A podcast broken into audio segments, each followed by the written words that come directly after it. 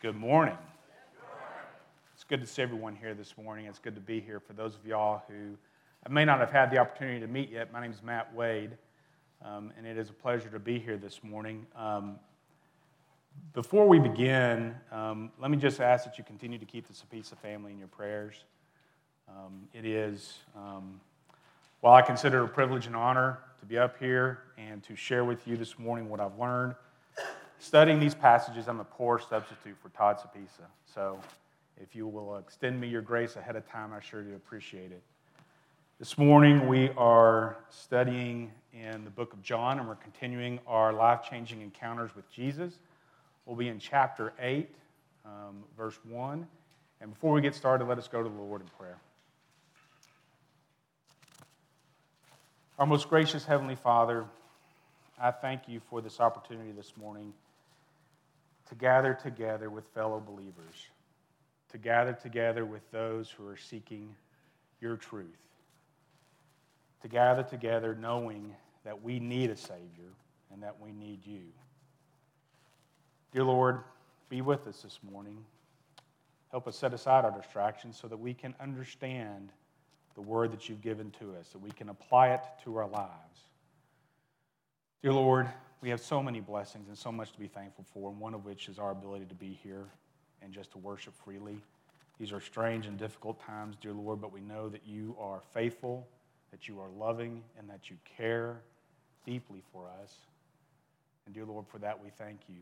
We ask that you continue to be with the Sapisa family as they grieve, as they mourn.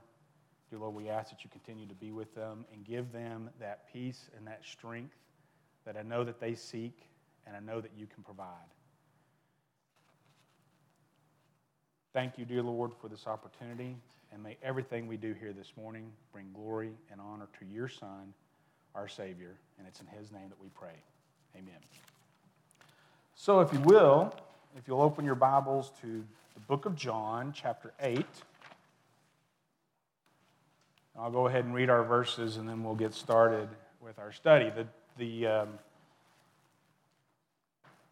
verse 1. But Jesus went to the Mount of Olives. At dawn, he appeared again in the temple courts where all the people gathered around him, and he sat down to teach them. The teachers of the law and the Pharisees brought in a woman caught in adultery. They made her stand before the group and said to Jesus, Teacher, this woman was caught in the act of adultery. In the law, Moses commanded us to stone such women. Now, what do you say? They were using this question as a trap in order to have a basis for accusing him. But Jesus bent down and started to write on the ground with his finger. When they kept on questioning him, he straightened up and said to them, If any one of you is without sin, let him be the first to throw a stone at her. Again, he stooped down and wrote on the ground. At this, those who heard began to go away one at a time, the older ones first, until only Jesus was left with the woman still standing there. Jesus straightened up and asked her, Woman, where are they? Has no one condemned you? No one, sir, she said. Then neither do I condemn you. Jesus declared, Go now and leave your life of sin. So before we get started, in talking about this wonderful passage, there are some things that I want to talk about. First of all, in your Bible, in what translation you have, you may have some brackets around these verses. And if you do have brackets around, you may not, but if you do have brackets around these verses, part of the reason that you might have brackets around these verses is that this passage does not appear in some of the earliest manuscripts of the New Testament. And all, and again, I'm not a biblical scholar, I'm no expert, but there are a lot of biblical scholars out there who believe that this, these actual passages don't actually belong in this, in the book of John. Now, I did, because when you're studying, I did read a lot about this. And you've got quality, obviously, quality people on both sides who have debating opinions as to whether this belongs in the book of John. But what I was able to conclude after going through that, this is what they all agree on is that the story is authentic. It really did happen, The question is whether or not it belongs here in the book of John. Some other manuscripts put it at different places in John, some put it in Luke, but everyone agrees that this is an authentic story. They also can tell that the message itself is consistent with the true character of Jesus Christ. And as we go through this, you'll see that. We're going to be able to sit there and use this account to sit there and go back through and actually reaffirm many of the things that we sung about this morning. What a great group of songs that we had this morning, and so fitting for the message that we have. And I think that after we study this, like these biblical scholars, you're going to find out that this story is one that is well worth our while to study.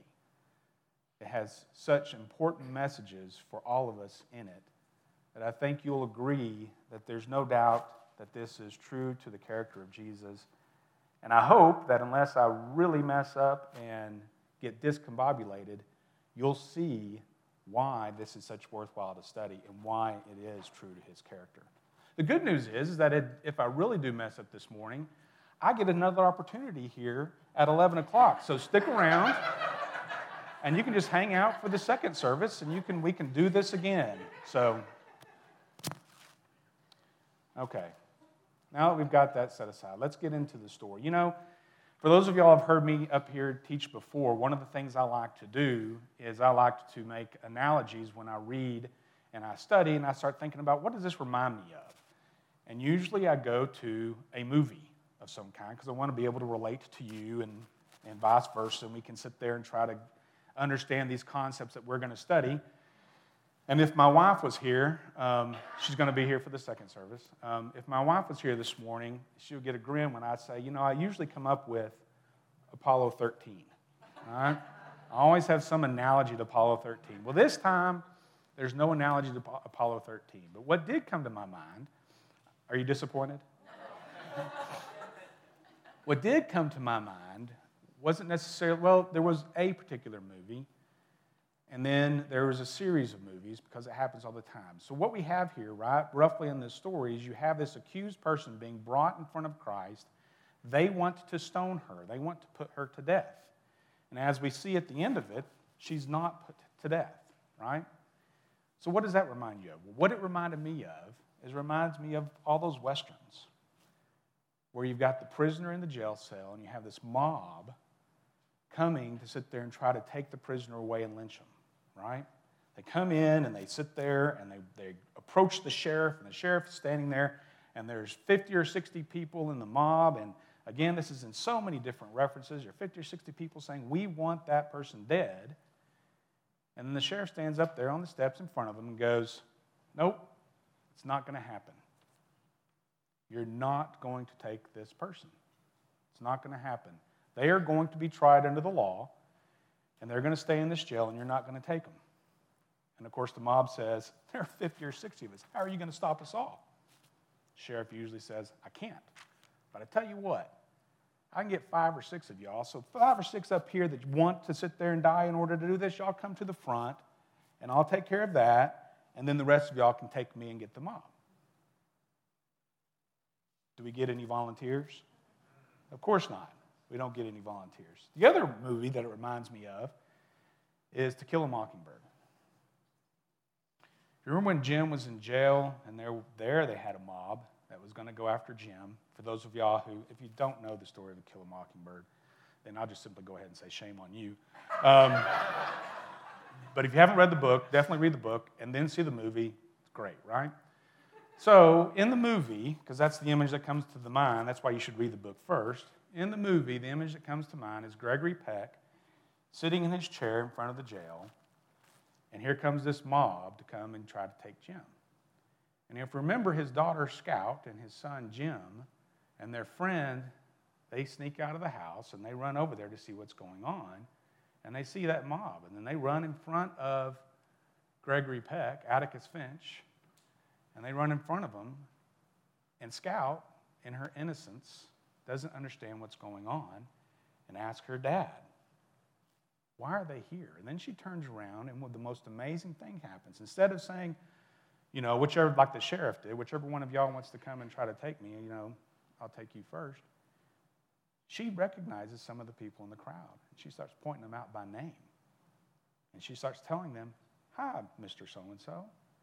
Don't you remember me? I'm Scout. I was at your house with your daughter so and so. We play together. And through that innocence, disarms the mob, and they just slowly turn away and leave. Right? So that's the image that first came to my mind when I first started going through this. Now, I'll go ahead and tell you ahead of time the analogy fails in many, many areas, okay? it is an analogy that doesn't necessarily work, but there might be some there might be some things in there that you might be able to sit there and relate back to when we go through it. But the fact of the matter is, this is such a fantastic and beautiful account and story of an encounter with Christ. There is no need for an analogy. Instead, I would submit to you that most of those types of stories have read this and they use that as their basis for the story, right? This is a fantastic story and one that I really, really hope that we're able to sit there and enjoy together this morning as we discuss it. So, let's dive into it some more.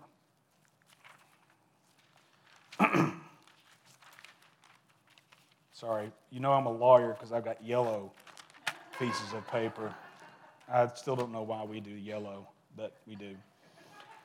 Okay, so starting with verse, let's start at verse 2. At dawn, he appeared again in the temple courts where all the people gathered around him, and he sat down to teach them. The teachers of the law, or your version might say the scribes, and the Pharisees brought in a woman caught in adultery. Okay, let's stop there for a minute. We're talking about life changing encounters with Christ. Just through those verses, we have three different groups that we can talk about. First group's the crowd. Jesus goes to the temple courts early in the morning and he wants to teach, and there's a crowd that has come around to hear him teach. so you've got a group of people that are just hearing him and listening to what he has to say as he teaches. There's your first group that is encountering Jesus. Your second group that you have out that come in are the scribes, the teachers of the law, and the Pharisees. They've come in, and as you know through study of the Bible, these people, and as we'll talk more about here, they are not there to sit there and hear the teaching of Christ, right? We know that they're there for other reasons. They hate Jesus Christ and they want to trap him, and we'll find out. That's the second group. The third is the woman herself, the one who's been caught in adultery and who they use and have brought before him. So we're going to talk about each one of those little groups here for just a minute.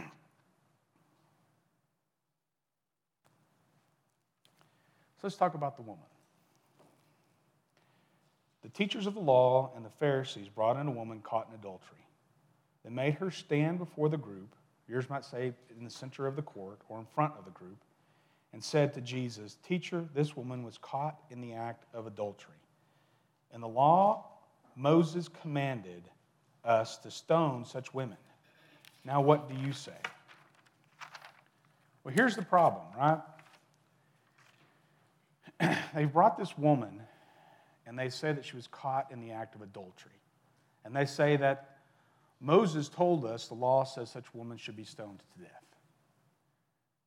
I want you to get and understand fully what this image is here. In order to be caught in the act of adultery, there had to have been witnesses. And so they literally have caught her in the act of adultery. Could very well that they immediately then dragged her to the courts right then and there in order to be punished. That means that if she was caught in the act of adultery, that she could very well be half clothed, not clothed, but she is in a humiliated and ashamed state. And here she is brought to the temple courts, and she's put in front of a crowd. And she is being used by these Pharisees and, and they are demanding that she be stoned to death. So imagine this woman.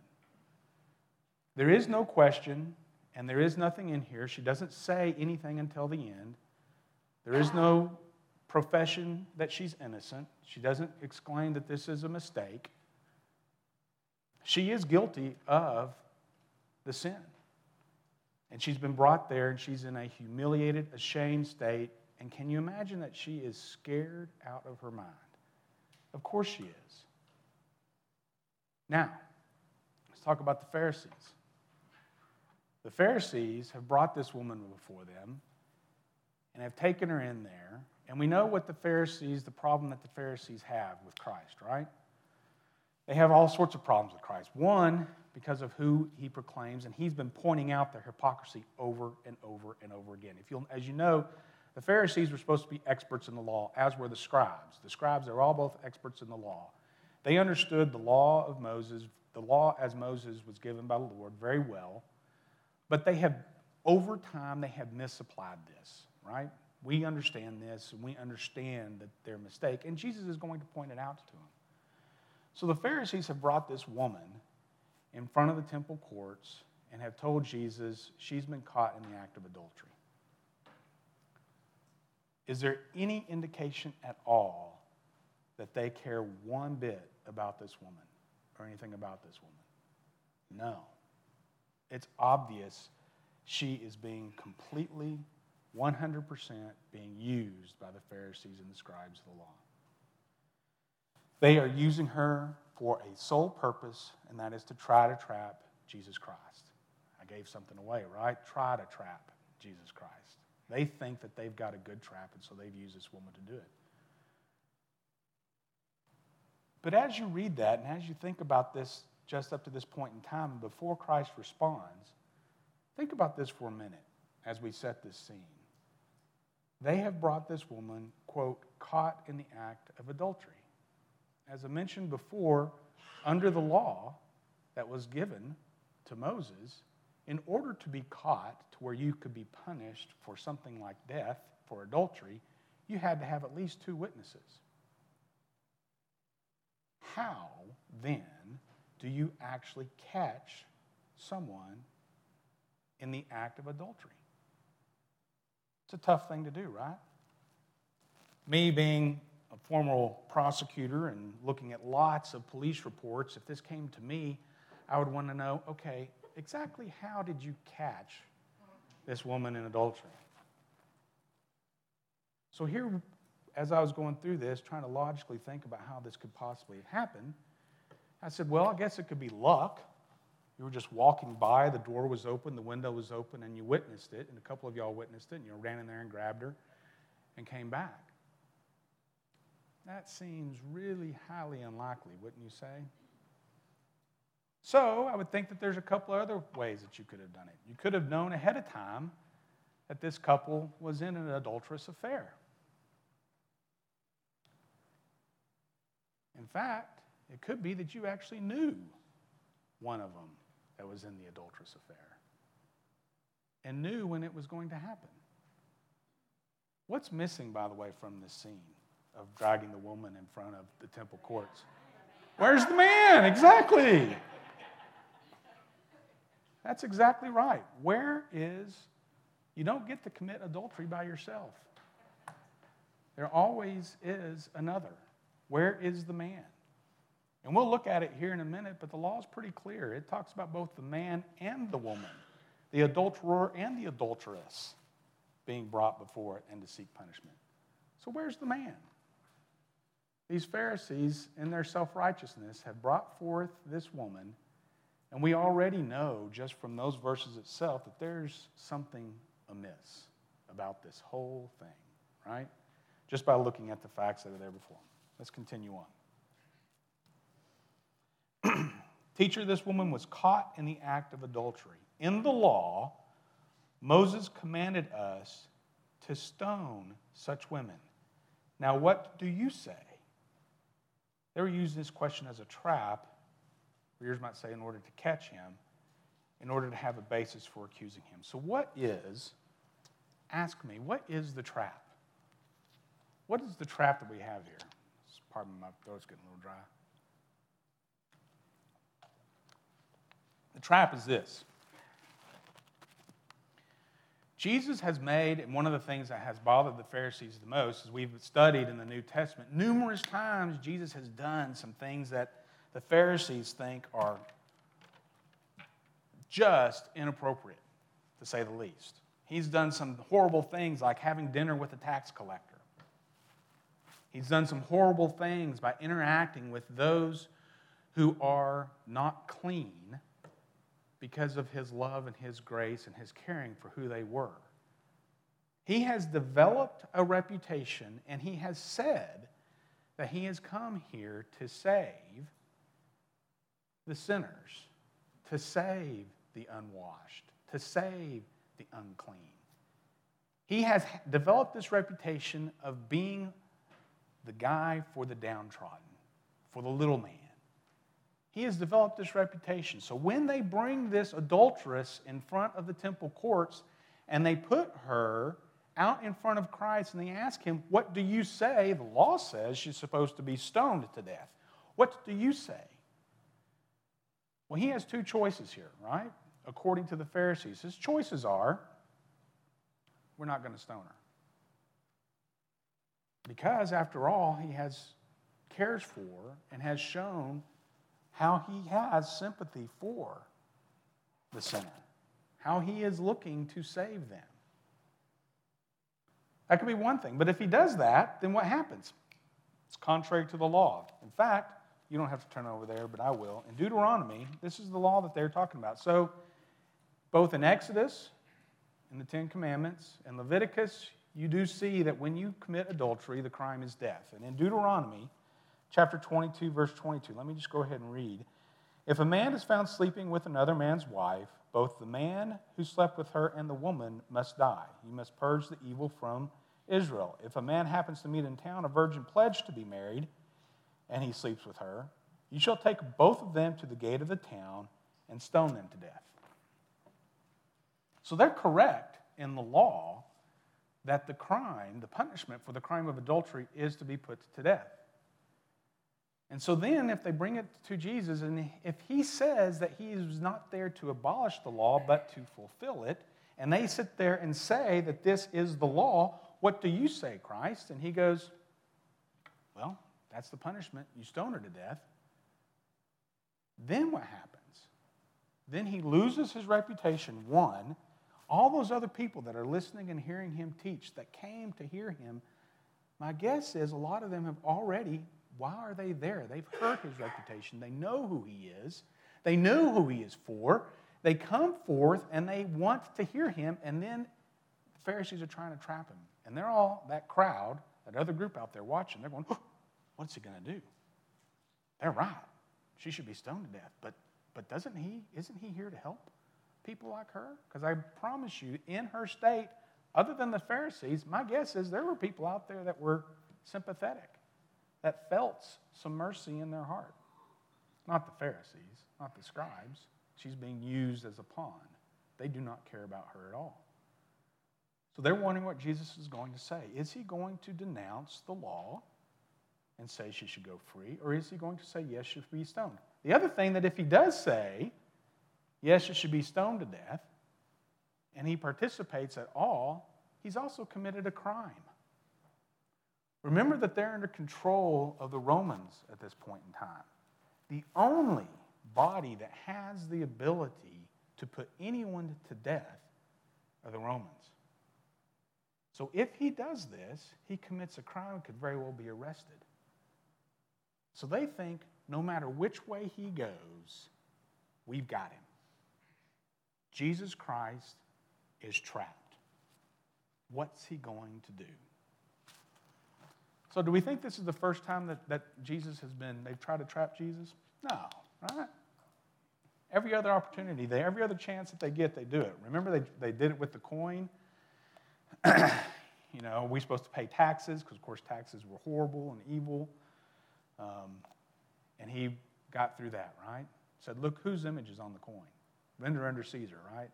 What is Caesar's? Render unto the Lord what's the Lord's. So this isn't the first time they've tried to trap him. And are we surprised that Jesus is going to be able to thwart this? But let's sit there and see. But instead of directly responding to him, what does Jesus do? But Jesus bent down and started to write on the ground with his finger. oh, isn't that a fun image? He's teaching in the court, all these people around him. The Pharisees barge in. They're so self righteous. They've got him. They're setting a trap. They put this poor woman right in front of him. and they say, She's supposed to be stoned according to the law from Moses. What do you do? Hmm. Just starts drawing on the ground. Now, I know all of y'all are thinking right now, just like I did, and have numerous times, what did he write? What is on the ground? What is he saying? And there's lots of ideas that are out there if you study this, and I'm sure you've heard them. I mean, you've heard everything from Jesus was biding time so he could get his thoughts together. He was surprised by it. Yeah, I, don't buy that one at all, right? That one doesn't seem to fit. There's the idea of, well, he sat there and he just put it down because he didn't hear them, or he wanted to act like he didn't hear them. Okay. There's the idea of he started writing down on the ground, and this one also has a movie image to it. He started writing on the ground their sins or the Ten Commandments. And he started writing it in front of them. Imagine, if you will, if any of y'all seen The Lord of the Rings, you know, at some point in time, Gandalf brings up a staff with a special stone on the end of it, and he, he puts it in front of various walls, and you'll see, you know, language that comes up but then disappears, right? This is how I imagine it. He's, if, if this is what happens, he's writing on the ground, Pharisee Bob, third commandment, you failed with so and so and then it disappears, and only Pharisee Bob saw it. Pharisee Sam, you did this. It fell, and it disappears, right? So each one of them can see that he knows their hearts and knows the sin that they've committed. There's also the idea that he's just putting it down because he's ashamed. He's like, Really? Really? You've come here and brought this thinking you're going to trap me. You're humiliating this woman. We're in the temple courts. I'm not going to give you the time of day. And so he starts writing on the ground. What are the facts? What do we know? We know he wrote on the ground, and we know we don't know. That's all that we know from our text. Of course, they weren't having it. He started writing on the ground with his finger, and when they kept questioning him, How dare you not respond to us?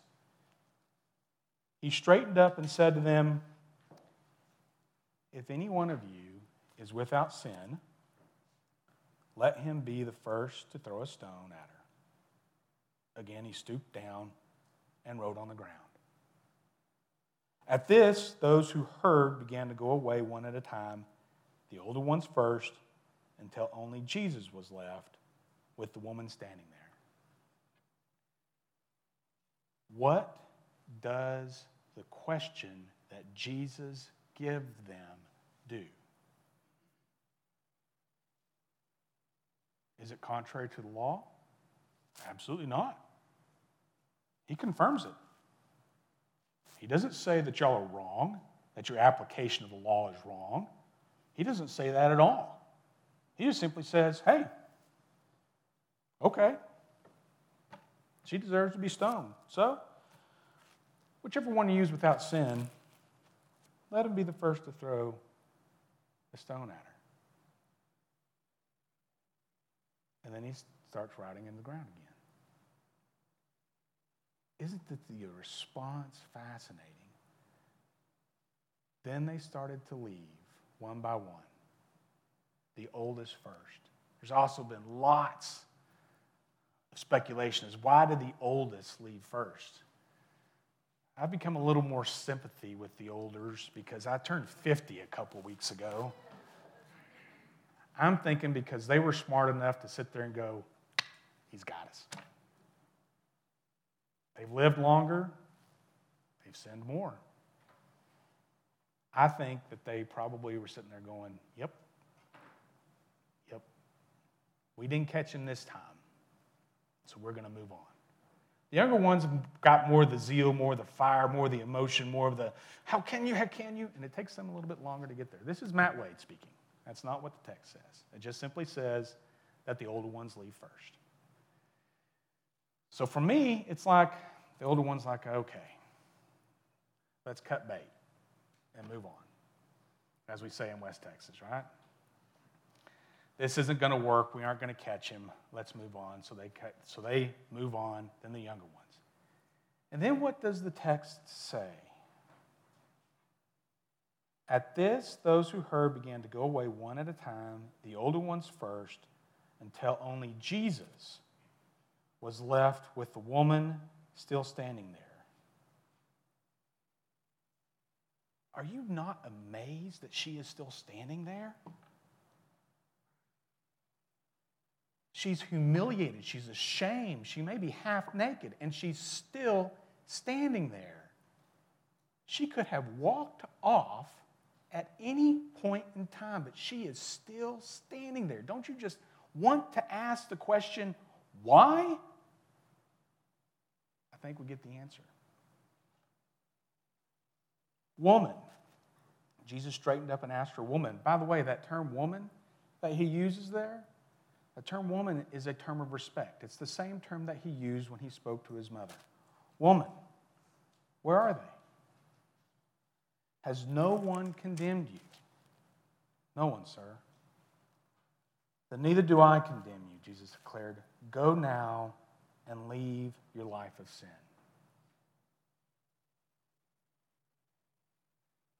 Does Jesus say that it's okay to commit adultery? No. Let me say that again. Jesus does not say that it's okay to commit adultery.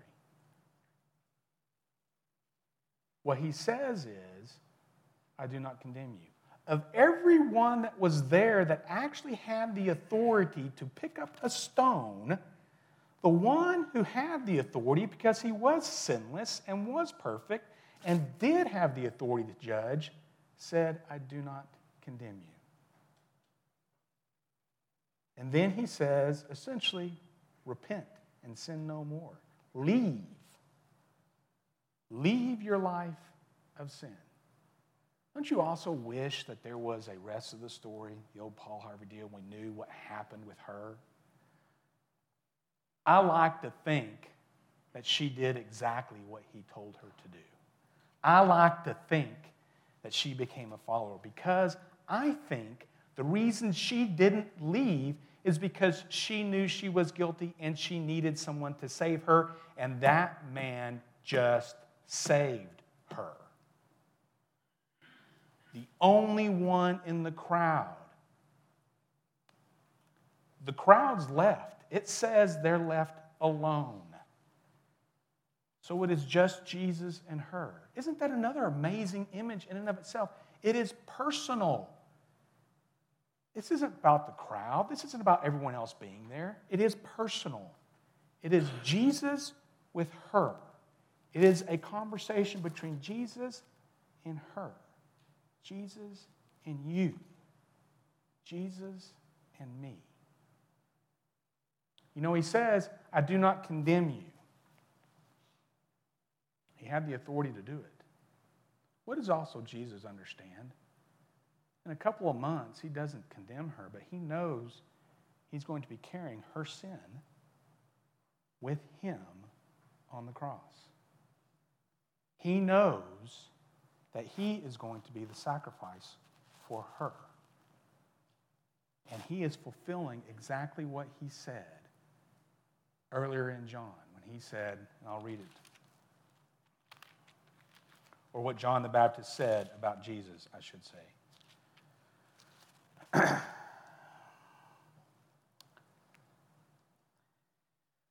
From the fullness of his grace, we have all received one blessing after another. This is John the Baptist. For the law was given through Moses, grace and truth came through Jesus Christ. How had the Pharisees failed?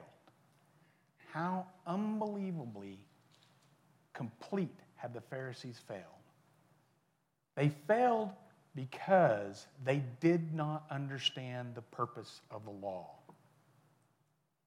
The law, as we know and as we've studied, the law was designed to point out our sinful nature, our desperate need for a Savior. The law was not designed so man could sit there and condemn other man. What does Jesus say about judging other men in Matthew 5? He says, Do not judge lest you be judged in the same manner.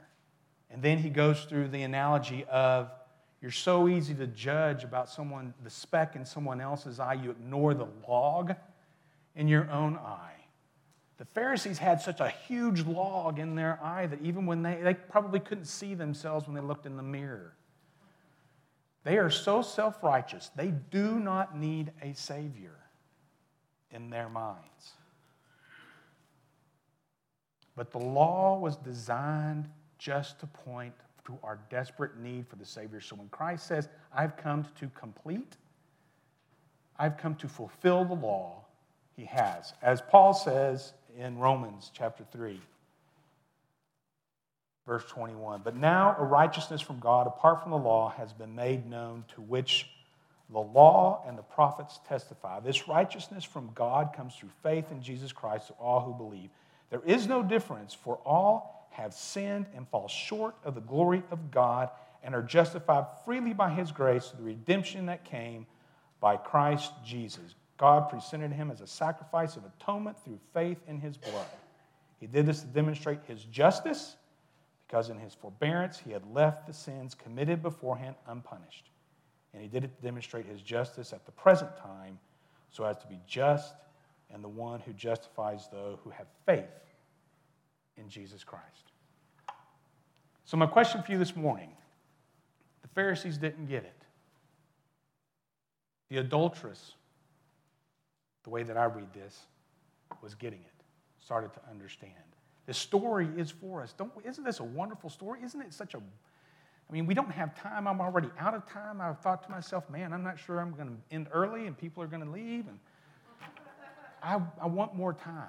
So I'm going to leave it with, with here. I'm going to leave this question here with you, and then we'll end in prayer. Let me ask you this Where are you? Which group are you in? Are you part of the crowd that was just watching his teaching and checking him out, just seeing what's going on? And then when things kind of got a little uncomfortable and everything else, you're like, oh, that's pretty interesting, but yeah, I think I'm going to head on out. Are you the Pharisees? You know your Bible real well, and you're quick to point out everyone else who fails and who sins. You sit there and see someone else, see somebody on TV, see something else happening, see somebody out on the street, go, man, they need to go to church. Are you the adulteress? Are you the adulteress? Do you recognize that you are a sinner? Do you recognize that you are in desperate need of a Savior? And if you do, and if you are, are you leaving your life of sin? That's the question I want to leave with you. Where are you? I'll go ahead and confess. For me, I've been all three. And they're all sinners. And everyone who was there that morning before Christ needed a Savior. Let me pray for us, and we'll be dismissed. Our most gracious, loving, saving, just Father. Thank you so much for this passage. Thank you so much for this account. Thank you so much for this time.